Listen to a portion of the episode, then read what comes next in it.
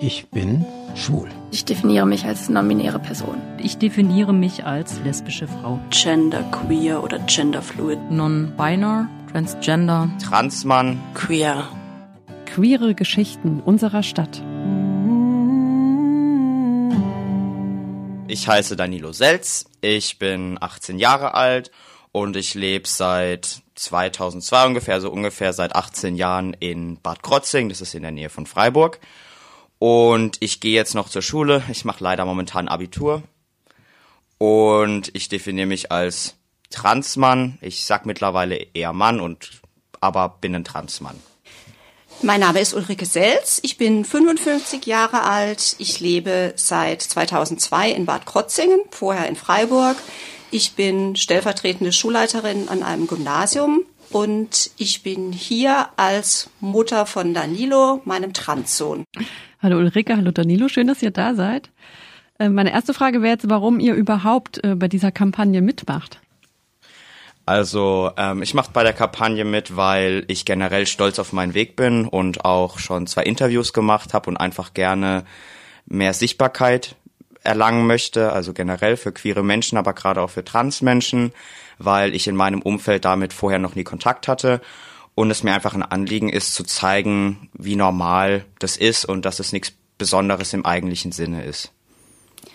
Ich mache bei der Kampagne mit, weil ich wahnsinnig stolz auf meinen Sohn bin weil ich merke, wie wichtig es ist, dass man einfach mehr Normalität für das Thema erreicht und weil ich beruflich ganz oft merke, was passiert, wenn Leute nicht so leben können, wie sie eigentlich in ihrer Identität sich fühlen.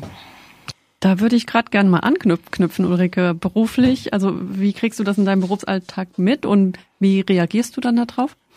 Also man kriegt zum einen mit einer gewissen Erfahrung einfach mit, wie viele Jugendliche, aber auch Erwachsene Probleme mit ihrer sexuellen Orientierung haben und was mit denen passiert, wenn sie nicht dazu stehen können. Und seit ich eben in der eigenen Familie ganz hautnah erlebt habe, wie jemand praktisch kurz vor dem Selbstmord steht, weil die eigene Identität so völlig verloren gegangen ist, wird man auch sensibler dafür, ähm, einfach Antennen zu entwickeln, dass es sowas bei viel, viel mehr Menschen oder eben auch vor allem Jugendlichen gibt, als man das eigentlich vorher gedacht hätte. Ja, Danilo, kannst du dich noch dran erinnern, wann du so zum ersten Mal gedacht hast, dass da, ja, so, man sagt ja immer so doof, falsch im, sich falsch im Körper fühlen, ne? aber ich glaube, schlussendlich ist es das. Ja, also es ist eher so, ähm, dass ich ne, dass ich fast ein ganzes Jahr in der Psychiatrie in Freiburg war, weil ich anorektisch war und Depressionen hatte, habe. Und ähm, damals war aber, dachte ich, ich wäre lesbisch und hab halt, war halt komplett verloren. Und meine Mutter hat mehrfach Psychologen dort, aber dann auch meine Psychologin, meine Ambulante dann darauf angesprochen, mal mit, mit mir darüber zu reden.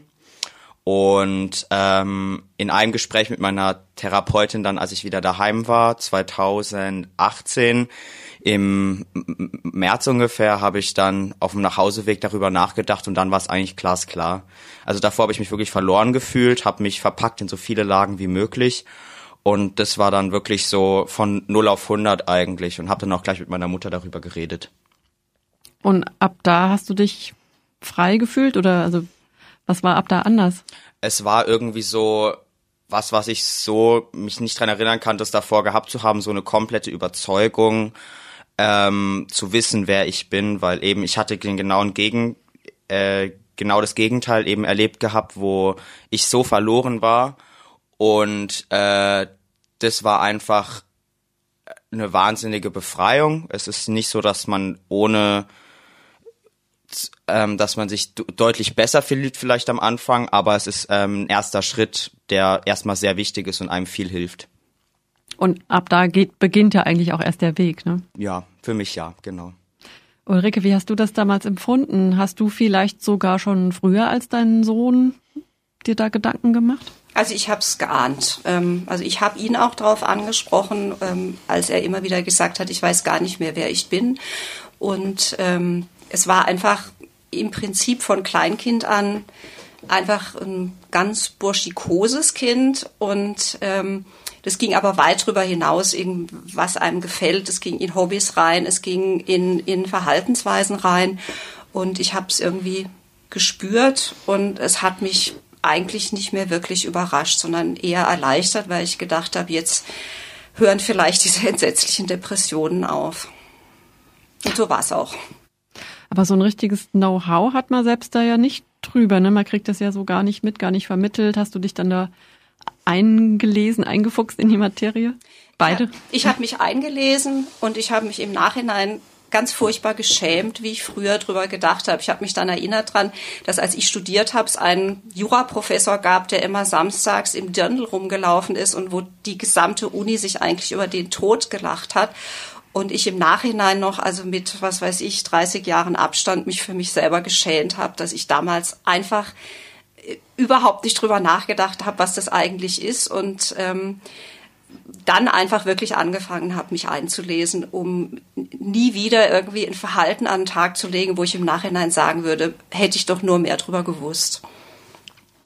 Es gibt ja auch andere Eltern, also Daniela, du hast da jetzt wahrscheinlich ziemlich viel Glück gehabt. Es gibt ja bestimmt auch Eltern, gerade in ländlichen Regionen, könnte ich mir vorstellen, die dann erstmal ablehnend reagieren oder weiß nicht, ob jetzt auch, ob es einen Unterschied macht zwischen Mutter und Vater, ob dann vielleicht auch Väter noch mal ein bisschen eine, eine verinnerlichte Homophobie mehr haben.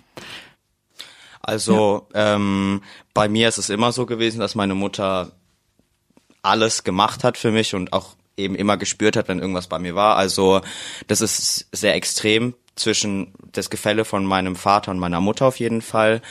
Ähm, was ich aber erlebt habe, sowohl mit psychischen Krankheiten als auch äh, was so queere Themen betrifft, also Homosexualität oder Transgender sein, dass es meistens so war, dass die Mütter zu den Gesprächen mitgekommen sind und die entscheidende Kraft dahinter waren. Das kann man vielleicht nicht für alle verallgemeinern und das will ich auch gar nicht.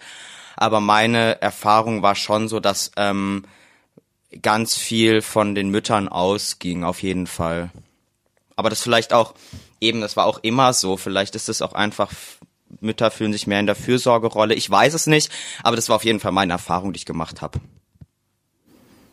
Ich glaube, als Mutter ist man vielleicht einfach eher an dem dran, dass man äh, halt einfach will, dass es dem Kind gut geht und ähm, dann eher bereit ist, sich komplett darauf einzulassen, dass was ganz anders ist. Aber ich will da gar nicht so viel reingeheimnissen in so Geschlechter- und Elternrollen, ähm, weil es genau das auch gibt, was du angesprochen hast, Eltern, die völlig verständnislos reagieren und ähm, das überhaupt nicht akzeptieren können und eigentlich, wenn man ehrlich ist, hoffen, dass es eine Phase sein möge. Und da ist es, glaube ich, egal, ob das jetzt lesbisch oder schwul oder womöglich eben trans ist, sondern es einfach, ähm, ach bitte, kann nicht alles normal sein bei uns.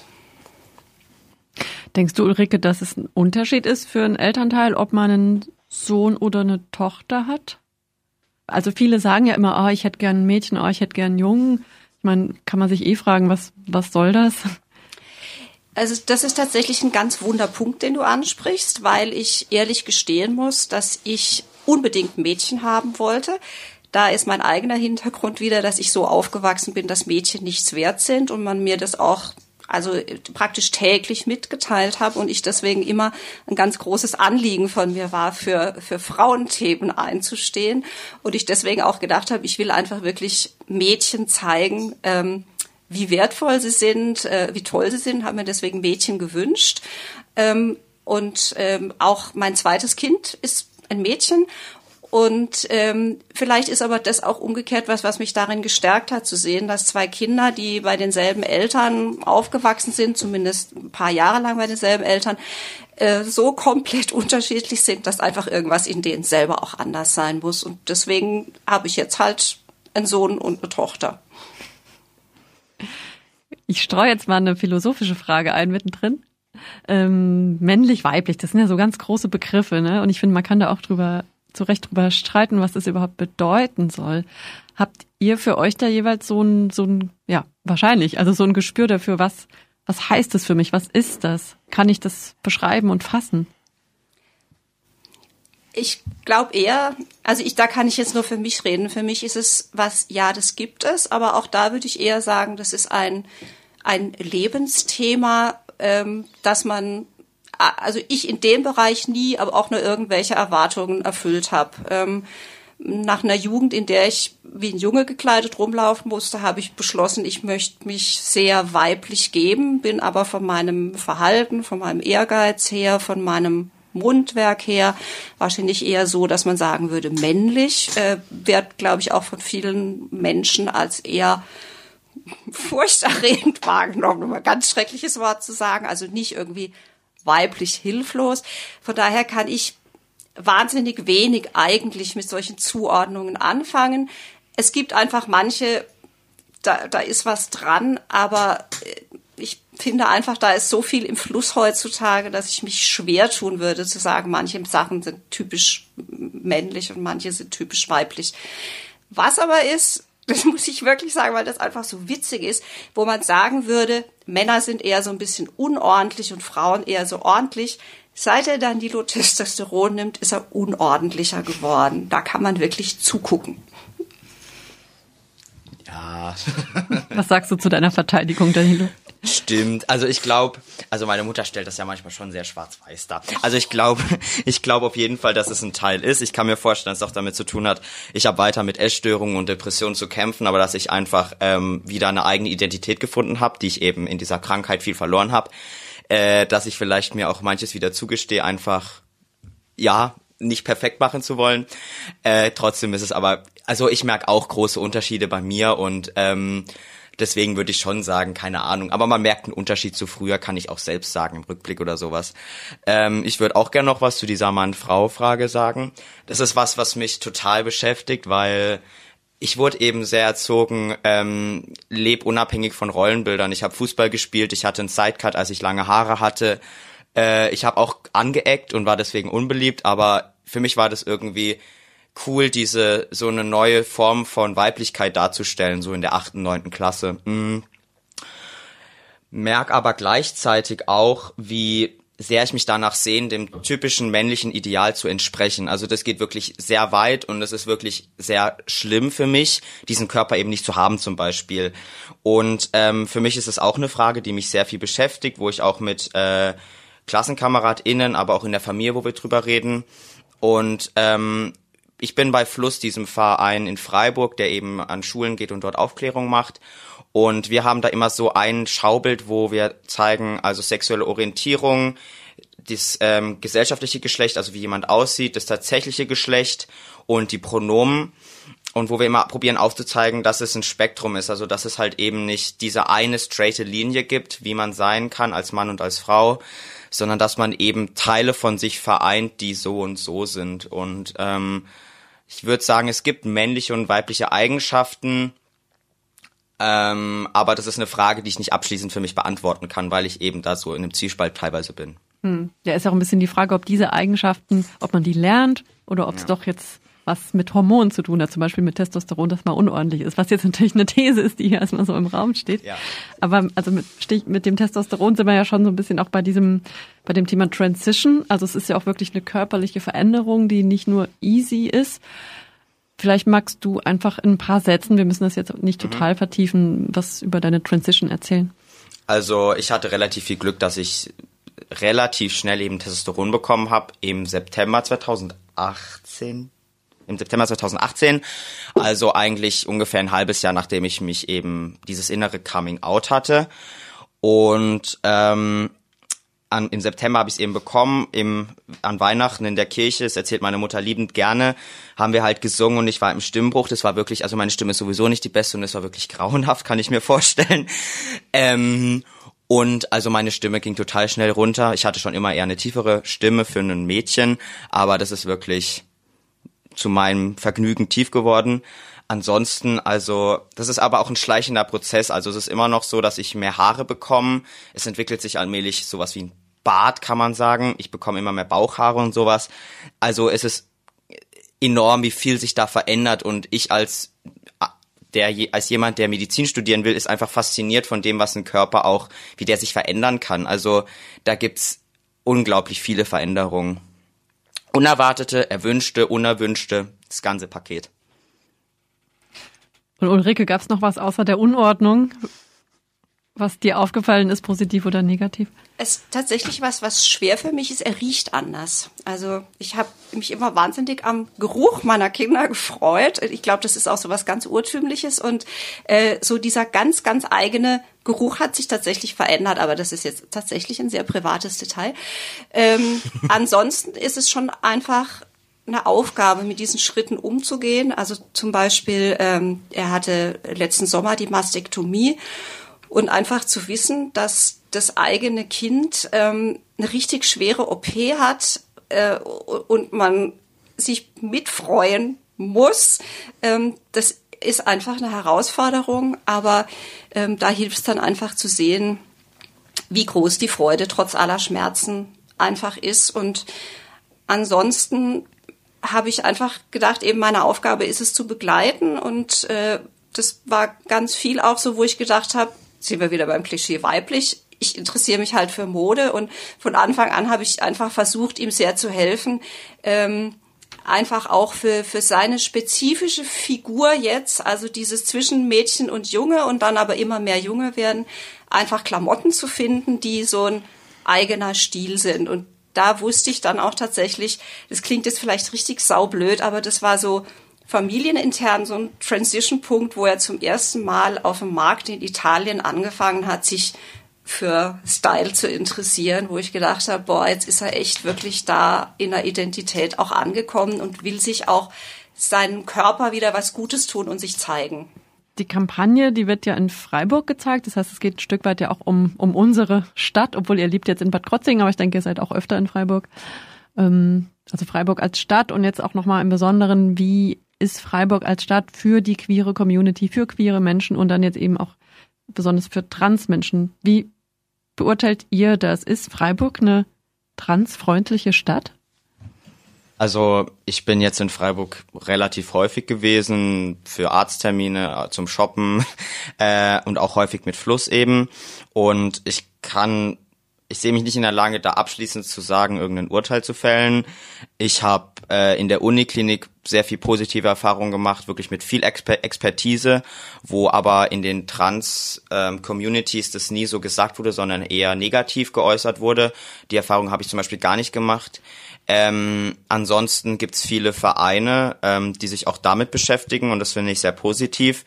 Also auch eben bei Fluss bin ich bei einem Verein, der sich auch sehr dafür einsetzt und ähm, wir haben den CSD, da sieht man auch immer mehr davon, äh, von welchen Menschen wie mir so, die trans halt sind.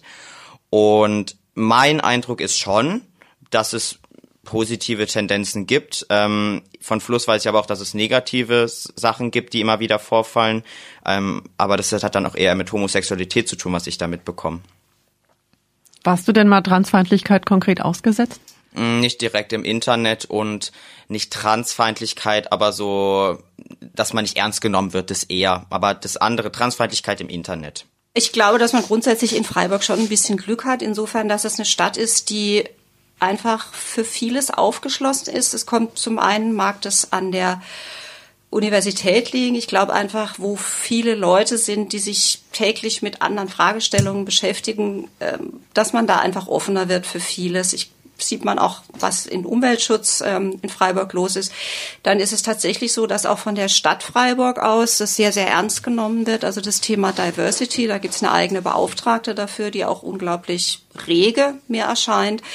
Ähm, und sowas finde ich natürlich ein ganz tolles Zeichen, wenn man einfach weiß, es ist tatsächlich auch im sag jetzt mal, kommunalen Regierungskreis angekommen.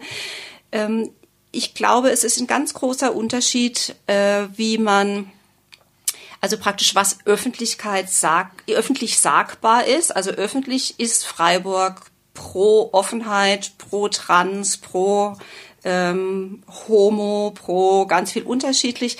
Aber es gibt natürlich wie überall so Gruppen, die für sich eigentlich das schon sehr eigenartig finden. Also ähm, zum Teil, glaube ich, kirchliche Gruppen, die sich einfach sehr schwer damit tun oder einfach überhaupt konservative Gruppen. Ähm, dann sicherlich auch, warum ist es nach wie vor so, dass Schwuchtel oder Schwul nach wie vor unter Jugendlichen das schlimmste Schimpfwort ist.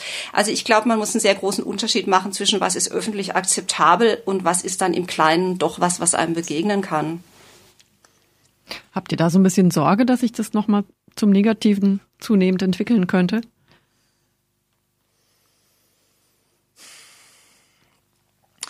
Ähm, gesamtgesellschaftlich weiß ich es nicht genau. Man sieht auf bundespolitischer Ebene Tendenzen, die einem nicht gefallen können als demokratisch bliebender Mensch. Ähm, Im Privaten jetzt und auch an meiner Schule zum Beispiel mache ich eher ähm, progressive ähm, Beobachtungen, also da ist es eher in die positive Richtung auf jeden Fall. Aber als Gesellschaft und ähm, auf Regierungsebene sehe ich das teilweise mit ein bisschen Besorgnis. Also da würde ich mich anschließen. Ich glaube, es kommt einfach ganz drauf an, wie, wie sich insgesamt die Demokratien entwickeln, wobei ich das halt dann tatsächlich eher besorgniserregend auf europäischer Ebene fände, ähm, wenn man einfach sieht, es gibt immer mehr Tendenzen, alles, was als besonders als nicht Mainstream angesehen wird, abzulehnen, äh, zu vereinheitlichen, äh, sei das jetzt Nationalismus, sei das die Beschneidung von, von Medienrechten, ähm, sei das Extremismus von links oder von rechts, äh, das macht einem natürlich Sorgen, wenn Deutschland so weitermachen würde, wie es jetzt ist. Ähm, Glaube ich nicht. Da könnte ich mir eher vorstellen, dass es ganz banal irgendwann um Geld geht, dass man sagt, boah, das kostet so viel, jetzt haben wir so viel Geld verloren durch die Corona-Krise, äh, was sollen wir jetzt so wahnsinnig teure OPs bezahlen? Also das ist zum Beispiel sowas, was uns halt auch ganz konkret als Familie im Moment beschäftigt. Aber das ist alles Spekulation. Also da gucke ich halt in eine Kristallkugel, die zum Teil so ein bisschen milchig aussieht für mich. Ja, Danilo, du machst jetzt Abitur. ganz, Leider. Ganz zeitnah sogar. Wie geht's dann weiter für dich? Also sowohl, ja, so, also so eine Perspektive nicht nur in deiner Identität. Ähm, also das ist tatsächlich mein weiteres, mein weiterer Werdegang ist Teil meiner Identität, weil ich bin teilweise wirklich krank geworden durch die Schule und ich bin froh, wenn die Schule rum ist. Ich freue mich darauf, hoffentlich nicht dieses Jahr, sondern nächstes Jahr dann anzufangen, Medizin zu studieren. Mm, ich probiere nämlich ein FSJ jetzt erstmal zu machen im Herzzentrum in Bad Krotzing und werde versuchen, ich möchte auch noch meine Genitalien geschlechtsangleichen lassen und dass ich da meine erste OP haben kann in diesem Jahr und ähm, will dafür den, ähm, das FSJ zum Teil nutzen und will dann Medizin studieren. Okay, und dann auch äh, mit Schwerpunkt in diese Richtung? Ähm, ich habe viel überlegt, also ähm, ich sehe mich jetzt nicht irgendwie in so einem dunklen Raum irgendwie als Hautarzt oder irgendwie sowas, sondern ich möchte entweder als ha Hausarzt arbeiten, weil ich diese persönliche Bindung zu Menschen, gerade auch ältere Menschen vielleicht auch sehr mag.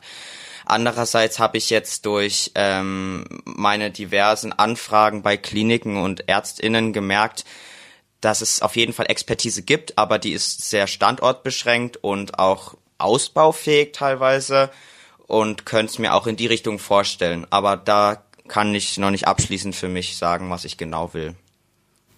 Das wäre so unser Traumfamilienprojekt. Also der Danilo wird Arzt für sowas. Ich mache eine Zweitausbildung, so Art Coach, Psychologin. Ja. Die Schwester wird Kosmetikerin, weil das braucht man ja dann auch für, für ähm, unterschiedliche Identitäten. Und unsere Hunde, die werden dann Therapiehunde ja. für die dunklen Stunden. Okay, ich drücke die Daumen und könnt ja Bescheid sagen, ob es geklappt hat. Ja. Ja, vielen, vielen Dank bis hierhin, Ulrike und Danilo, für eure offenen Worte. Gerne. Gerne. Das war die Geschichte von Ulrike und Danilo. Und was ist deine Geschichte? Freiburgerinnen unsichtbar? LSBTTQ-Menschen in Freiburg. Eine Kampagne von Fluss e.V. und der Stadt Freiburg. Produziert von Radio Dreieckland.